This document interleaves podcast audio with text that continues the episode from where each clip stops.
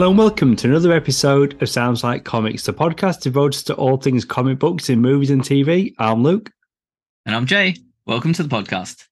Today's topic Dungeons and Dragons Honor Among Thieves, the rare adaptation that will hook casual viewers as well as long-time Dungeons and Dragons players. It is set in the Forgotten Realms campaign setting and has no connection to the film trilogy released between 2000 and 2012. The film stars Chris Pine, Michelle Rodriguez, Regé-Jean Page, Justice Smith, Sophia Lillis, and Hugh Grant. This is your warning. We will be talking spoilers. Yeah. Uh, what is your history with Dungeons and Dragons? I watched the cartoon in the 80s. I yeah. watched the first of the films that were released in the 2000s, the one with Justin Whalen, Jimmy Olsen from Lois and Clark season two onwards, Marlon Wayans, Jeremy Irons. I mean, that film had a decent cast. That's it. So this film, yeah. that film, the cartoon with the kids that get transported, they're in this movie. We'll get to that. But that's it. What about you? Um, definitely watch episodes of the cartoon in the 80s. Definitely watch the film that you have, same one. Um, I've played some of the video games, uh, specifically the Baldur's Gate and uh, I think the original Dark Alliance. Um, on the Xbox, the original Xbox, the the first one, and I did try to do a play session of Dungeons and Dragons with my nephew, but there's just the two of us. Neither of us had ever played before, and I had to act as both dungeon master and second player. So I had to like keep letting him go lead. Um, one thing I am aware though is that in terms of video game production, all video games have been built off the rules established for Dungeons and Dragons, like critical chance, um, dexterity, uh, resilience, intelligence, all those stats, they're all from Dungeons and Dragons as it was originally created in the I think late 70s.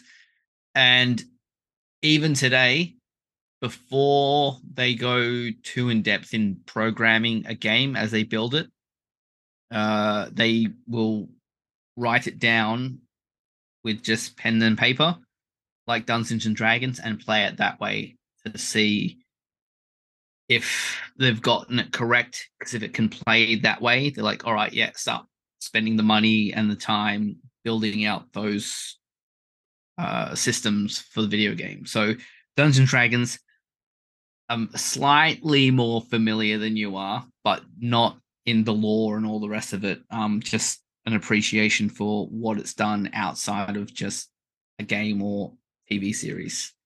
Well, I've got to be honest, when the film was first announced, and in fact, before we got this film, we'd been hearing for years about different takes that they were trying to get off the ground.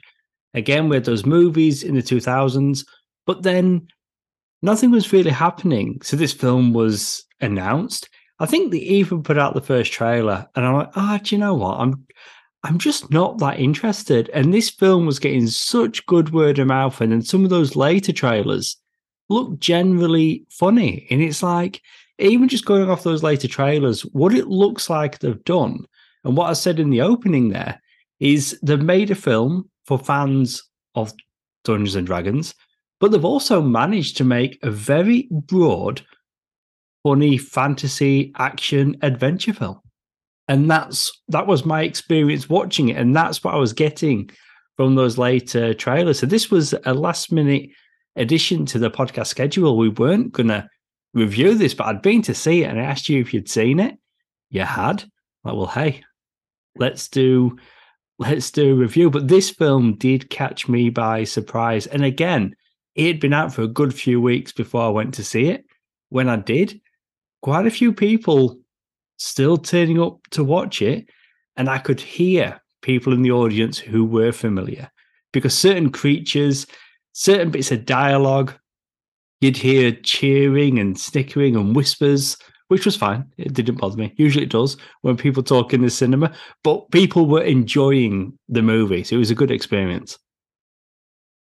Yeah. And like yourself, I've always felt like I should try Dungeons and Dragons, but really is something, if you're going to play it, I think you need to be invited to a group uh, who are well versed in it. And so it's not a large barrier to empty because they tend to be quite inviting, but they also like, like my nephew just started and he has a group of friends who they have like a, a newbie night and that's the one he goes to because it's he doesn't have the the knowledge and skills for someone who has um a, a broader knowledge. But with that like you were saying with this film the as you're speaking and talking about like i didn't feel like i needed anything going in. I felt welcomed. Like uh, it didn't need it didn't like hit you with a bunch of exposition which i think is important you know they they tell a story of like how they got in prison but it's it's not backstory of like here's our world? and from time immemorial. What movie did make that problem uh that huge um sore spot and made it hard for non-fans to get into was warcraft which right. i'm getting a bit long in the tooth now but i remember when i watched that i was so excited because the trailers looked amazing I knew it had rich lore and that kind of stuff. And then sat in this the theater. Uh, I think it was an advanced screening as well. I went to like the media screening before release, and they clearly put a bunch of fans in there for it. But I just remember like, wait, stop, slow down. Who are these people? Wait, that's a lot of backstory. Go back, and I could feel even someone like we both are with uh histories of like multiple comic book universes and sci-fi universes and TV show universes and stories and adaptations. We, you know, we cotton onto things pretty quickly because we're we're accustomed to it. even in that movie, I'm like, whoa, I'm missing a lot here. It's, it's just throwing stuff at me, and I can see people in the audience like, yeah, and I'm like, ah, that must have been something important that right, yeah. I, no I, watched that at home. I I didn't like it, and it wasn't just called Warcraft, was it?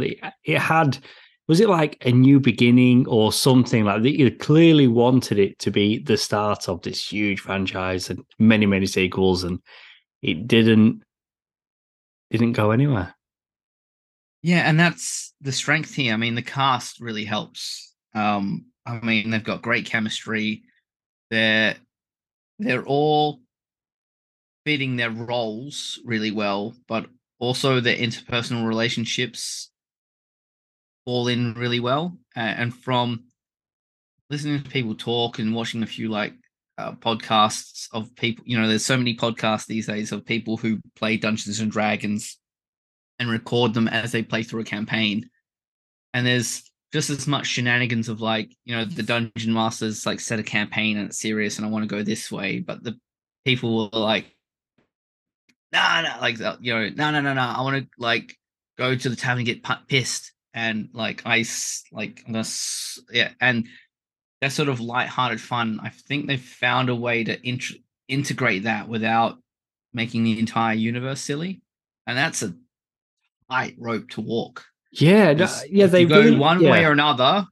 If you take it too seriously, you program the audience to take it seriously. So if something comes up and they're like, "That's a bit goofy," you've taken away your own credibility. And if you go too silly, well, I don't take any of this seriously.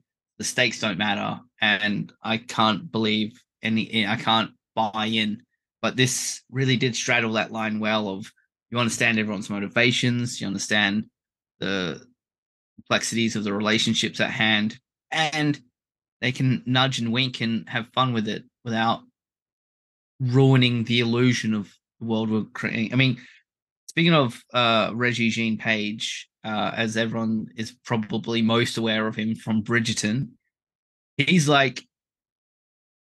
I was talking to people after I watched it, and they're like, "Oh, that's like the Dungeon Master's character. Like that's a, that's like a deep cut in joke because he's perfect he always makes the right decision. He's uber competent, but uh, he is like perfect because he's so stoic and dry and serious that everyone else who's like normal people, you know, like like you can see the insecurity of Chris Pine's character.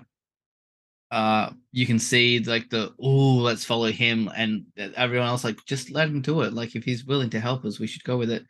But and his like earnestness with it, and I, I heard in interviews he insisted on wearing all of the armor, which turned out to be uh, through as they went day in day out quite heavy, quite taxing physically for him to do a big shoot in. He goes, yeah, I remember hearing that Robert Downey Jr. did this for the first Iron Man. I'm like, yes, that's it. I'll commit to it completely. And then late in the shoot, he's tired. His shoulders are hurting from the way it does. It's not, you know, designed to be worn long term. He's like, wow, that I now I understand why he has like the dots on his face and, Yeah. and sits Well- in a chair and wears only like a lightweight version of this it- when Well, look necessary. at Iron Man 2. Plastic. Even in the movie. Yeah.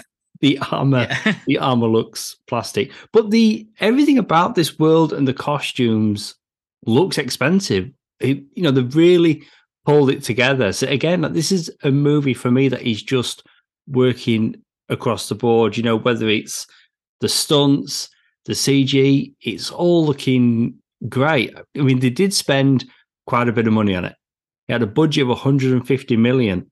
Unfortunately, I mean, it's mainly received positive reviews from critics and audiences. But at the moment, and it is still out in limited, like I, I think uh, the occasional, a few cinemas have still got it showing. It's Yeah. sitting at about 183 million. which is strange i cannot imagine this is kind of the problem post covid is people we've discussed this many times have become so accustomed to waiting for something to go onto streaming to watch it that way I know, but with this though, what- going it seems to be it just had too much competition. I mean, like John Wick Chapter Four, for example, that was out. We've got Super Mario Brothers that's just passed a billion dollars. yeah yeah It- it, had yeah it came out the week before mario came out Yeah, I mean, Um, it's it's a film you can't judge on the box office because it's better than that. Like, it is a really good film. I just think people missed it because they liked the look of something else. Before it was released, that they were talking about having like tie-in TV series set within the world and connected to this film, and and obviously sequels. Hopefully, it's not another Warhammer, not Warhammer, Warcraft. Are they the same thing? Yeah. I don't know. Hopefully, it's not another Warcraft. one's a film. tabletop game There we go. yeah yeah warhammer is the the Oh, franchise that henry cavill's a huge fan of Right, where you Warcraft. paint you paint the models. yeah But yeah. okay, so to back to this, two directors, backgrounds Yep. in comedy. John Francis Daley, he's best known for playing high school freshman Sam Weir, the TV show Freaks and Geeks, and FBI criminal profiler Dr. Lance Sweets in Bones. Freaks and Geeks, one Ah. season, great show. And then I did see him later on in Bones. And the other director, Jonathan Goldstein, again, background in comedy, including the PJs, starring Eddie Murphy. That was that uh was that claymation animated Uh, yeah. show. You, Yeah. yeah, primetime show. He he also worked on the New Adventures of Old Christine. That was um Elaine from Seinfeld. yeah I that's think that's was what that she tried yeah that's what she tried post seinfeld before she really found success with veep and That's a few other right. things. Julia Louis Dreyfus. There we go. Yeah. Yeah. Um yeah, it's a shame. Like I said, it's it's hard because what do you do? Do you move? I mean, you're going up against John Wick, but you're going with a comedy vibe, and you're like, ah, I think we can find some some space here. And then the Mario Brothers movie drops and it's school holidays, which would have imagined they that I think was always going to be big. I don't think there's any way like Illumination Studios, the guys behind um, uh, Gru and the Minion stuff, uh, really perfecting that style of Mario. Even though Nintendo had to come in and like, no, no, no, no, you're straying too far. Like this is all it is. Um, yeah, and I I took my nephew to see this. And I have a, quite a few friends who went and saw this, and they were going to me like, "Oh man, you really have to check it out," because I was away at work at the time when this actually hit cinemas, and all of them were like, "Like I don't want to say too much, but really enjoyed it. Definitely see it on the big screen. Like really go in there and see it." And like, uh, yeah, I really dug it. Um, it does seem to be a bit of like a solo thing of like you really went up against some stiff competition and you know it's expensive to move i don't know if people understand this but when you move do something it seems like silly and small of i'm going to move my release date back three weeks or four weeks uh, to move out of the way of this thing uh, there's massive cost involved in that because you then, then have to re-alter all of your marketing to to show the new release date. You have to redo your contracts and things to distributors and to cinema chains who are gearing up for this kind of thing. So I can understand them wanting to not to not dark, not move, um, especially with Stranger Things having over the last like five years really putting front and center like Dungeons and Dragons a thing. It continues to be a thing that is well loved and well used and well um like uh uh sought after. It's an it is an IP. It's a, a very long standing IP. Uh it just is unfortunate that post COVID people aren't going to the cinema as often, which the cost of living is an unfortunate yeah uh, part of that as well. I mean, it, it does feel like we're returning to a semblance of normal now, and more people are going out to the movies, just to different films. I think is what's happening with this film. Unfortunately, I was watching it and seeing Michelle Rodriguez. I think I do like her, but you know, whenever she turns up, going you know to the early noughties, and of course she had you know she was in the first the Fast and the Furious film. She was in the film remake or reboot of no no remake of SWAT with Colin Farrell, yeah. Samuel L. Jackson, and then she's in the first Resident Evil film. She was just all over the place. And then I'm watching this and I'm thinking, oh, it's good to see her again. It's good that she's got something, potentially a new franchise. And then I'm like, hang on. She's got Avatar. She's got the Fast and the Furious sequels. She's doing okay. She's yeah. doing well, that being said, fine. She was one of the characters that didn't get resurrected for the sequel for Avatar. But she's coming back in the later films, though. She was in The Way of Water, which her character is apparently coming back in later films. Okay. So they've, they've already, because of how they're doing it, they would have shot it already. But point being, though, Michelle Rodriguez is doing okay. she's, yeah, yeah, yeah. But I was thinking watching this, oh, yeah, but she's the, she's the really good franchise alone is like really paying her her wage. I know, quite, and then you know comfortably. This year we're getting well. This is it. This month or June? Very soon we're getting Fast Ten, which was going to yeah. be the tenth and final Fast and the Furious movie. And then Vin Diesel announced at Comic Con, "Get ready, everybody, for Fast X Part 2. I split it into two. God damn it. yeah, it's yeah. Honestly, if in two years' time he announces Fast X Part Three, I wouldn't be surprised. Nah, no, I wouldn't be surprised either. um, but yeah, she's great. She's like the dry in video game terms and gaming terms. She'd be the tank. Her character's like the strong one who like just gets on the front lines and just oh, like harasses and gets on top of people. Um, Chris Pine, Edgin is the his character's a ranger, which is a very typical class in uh, Dungeons Dragons, but he's kind of like a Can every he, he's like a like a balanced character. He can do a bit of everything.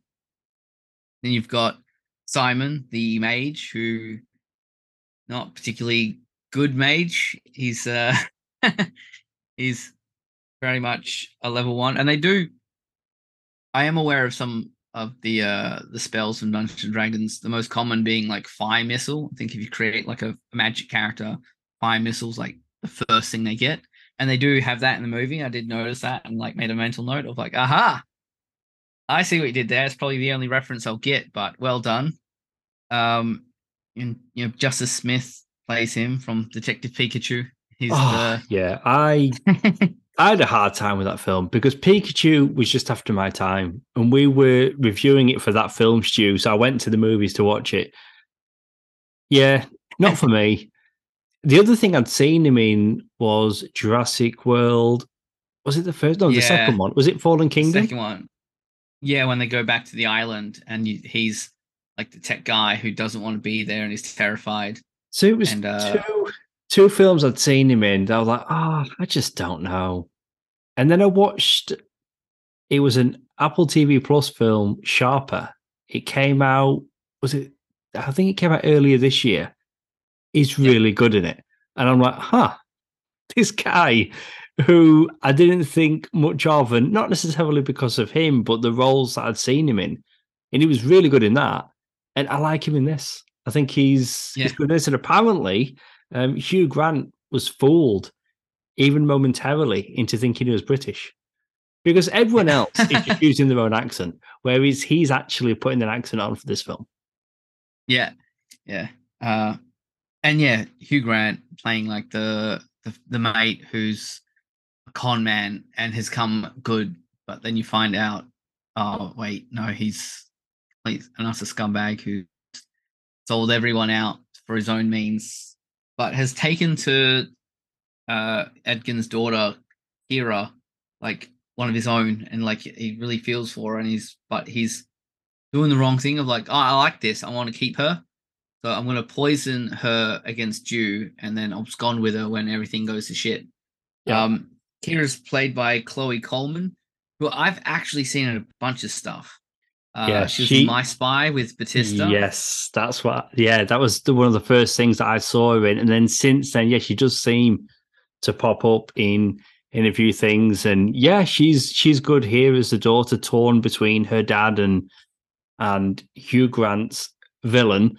But honestly, Hugh Grant, like, he's doing some of his best work at the moment. I mean, in the nineties, like he was hired for a particular film, and those you know films did really well for him. He was the he was the British guy, and that's just you know romantic comedies. But in recent years, you know, we've got this film working with Guy Ritchie on The Gentleman, which I thought was fantastic. More recently, Operation Fortune with Jason Statham, and he just tends to be just having fun. Like they just announced in the Willy Wonka prequel film with Timothy Chalamet as Wonka, Hugh Grant is playing an Oompa Loompa. It's like he's doing things now that you would have never have seen him do before. And if you want to see something a bit more serious on TV, he did The Undoing with Nicole Kidman. So he's doing some really good films and TV at the moment. But yeah, he's he's really good in this, and they give him a lot of humor. Yeah. Um, the last character who isn't on- the poster, despite the fact she's kind of the main villain, is Daisy Head playing Sofina, the Red Witch.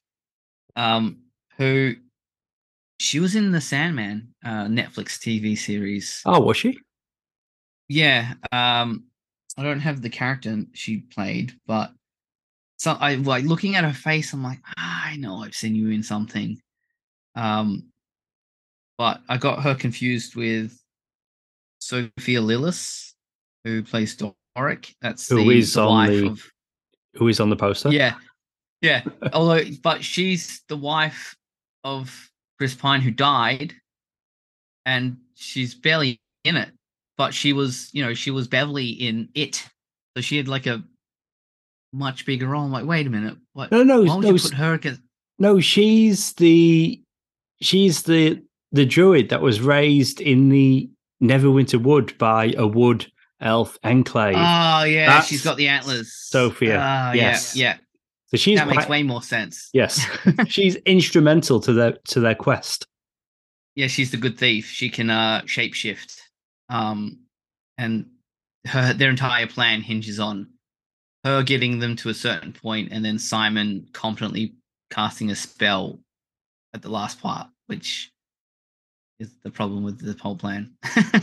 Yeah, I mean, I'm sure you was just as surprised as I was when Bradley Cooper appears. A little Yeah. Bradley Cooper. I had no idea that he was going to be. It was going to be in this, and I and I missed this completely. Comedy group Aunty Donna provided voices for corpses for the Australian release of the film. So I guess in other countries they've got different actors, but for us, it was Aunty Donna. I had no idea they would do No, no, be- corpses. yeah, when they keep going like do you remember where this was? Oh yes, I remember seeing it. I'm like, oh no, I didn't. No, that's not it." a question. was that a question? Yeah, no, yeah. Yeah. that was that was funny. yeah, they three great. I mean, Yeah, I, I really like to be usually I like to be surprised and not know when something's going to happen. When it's something like that, though, I reckon I'd have probably enjoyed it more. Although it was still funny without knowing, but knowing it was them probably would have added to my enjoyment. But it was still it was still good though, and mentioned it in the in the opening. The main characters from the Dungeons and Dragons cartoon from '83 make cameos during the gladiatorial games. And I thought it was just going to be a case of them just running in the background. And that's all it would have been. And that would have been fun. But no, you spend more time with them than that. You see them get trapped. And then you've got characters individually. So we've got Hank the Ranger, Diana the Acrobat, Eric the Cavalier, Sheila the Thief, Presto the Magician, and Bobby the Barbarian. So there we go. So those characters are all in there. So that was that was fun. Yeah, and they uh, they included the giant gelatinous cube, which just slowly, like, or not so slowly, like, uh, dissolves you inside of itself, which is a, a long-standing thing. I've I fought that in many a like Dungeons and Dragons video game. Ah, there we go. yeah, that whole maze sequence was really great. Really great set piece. Honestly, a lot of things that happen in this film, the writers could have said to me, "We made all that up." I'd be like, "Oh, cool." I've just, Yeah, I've not got that frame of reference that you and that most people would have. So I'm like, "Oh, look at this new thing. This is, this is really cool." But um, yeah, it's, again, I'm glad that we're talking about it here because I really did have have a good time. Like they clearly, you know, wanted to get this right. It's why it took, I think, you know, over 10 years, like multiple writers, directors, you know, to finally get the film that we got to see. And yeah, hopefully, whether it's streaming, renting, whatever, because it's pretty much close to finishing its theatrical run, that people yeah. find it, watch it, enjoy it because it is a good time. But actually, on that, let's rate it. If you're going to rate this film out of five, I had a really great time. I mean, a lot of this cast I'm a fan of anyway. Um, Chris Pine, huge fan. Michelle Rodriguez, she's always really like uh, competent in the role she picks, and Hugh Grant is just having a moment, uh, like you said, at the moment with the with the diversity of his roles. I'm to coming in out of four out of five. Um, I was entertained the whole way. Ne- never any time to check my watch, and it did genuinely make me feel like maybe I should find uh, a way to play Dungeons and Dragons, or I I hope this does get parlayed into that TV series that they're talking about, and then we do get a sequel because you know they've they, like I said they definitely figured out the formula. I think with this one, uh, it's just a shame it had such stiff competition in the cinema. How about yourself? yeah, just like you, going to come in at a four. I had a really good time. It went from being a film that I had a passing interest at best and thinking maybe I'll stream it when it's available at home. Those later trailers thinking, do you know what? No, I actually want to go to the movies And see, it's rare that a film will have that effect to me. Usually I'll make up my mind about something. Okay, so this is what I'm going to do or where I'm going to go and watch it. But yeah, I definitely changed my mind on this one. And I'm really glad that I did because it is, it's a lot of fun. I really did enjoy it. And like you, Chris Pine, he's always good value. And it was just good seeing him not be the macho hero. Like it's not yeah. him that's saving the day. It's Michelle Rodriguez. She's the muscle. He's the distraction. You know, it was in all the trailers. The bit where they're both tied up, she gets free first, and then there's maybe one yeah. person left, and he finally cuts himself free. It's just, yeah. it, it's a really, really fun film. Ah, I really have yeah. a good time with it. Yeah, same. Well, that's it for our episode all about Dungeons and Dragons: Honor Among Thieves. I mean, it's a long title. It is a long title. it is definitely a long title. Uh, if you would like to contact us about this episode or suggest a topic for an upcoming episode, you can find us on Facebook as Sounds Like Comics Podcast. You've been listening to Luke and Jae, the guys from Sounds Like Comics. See you soon.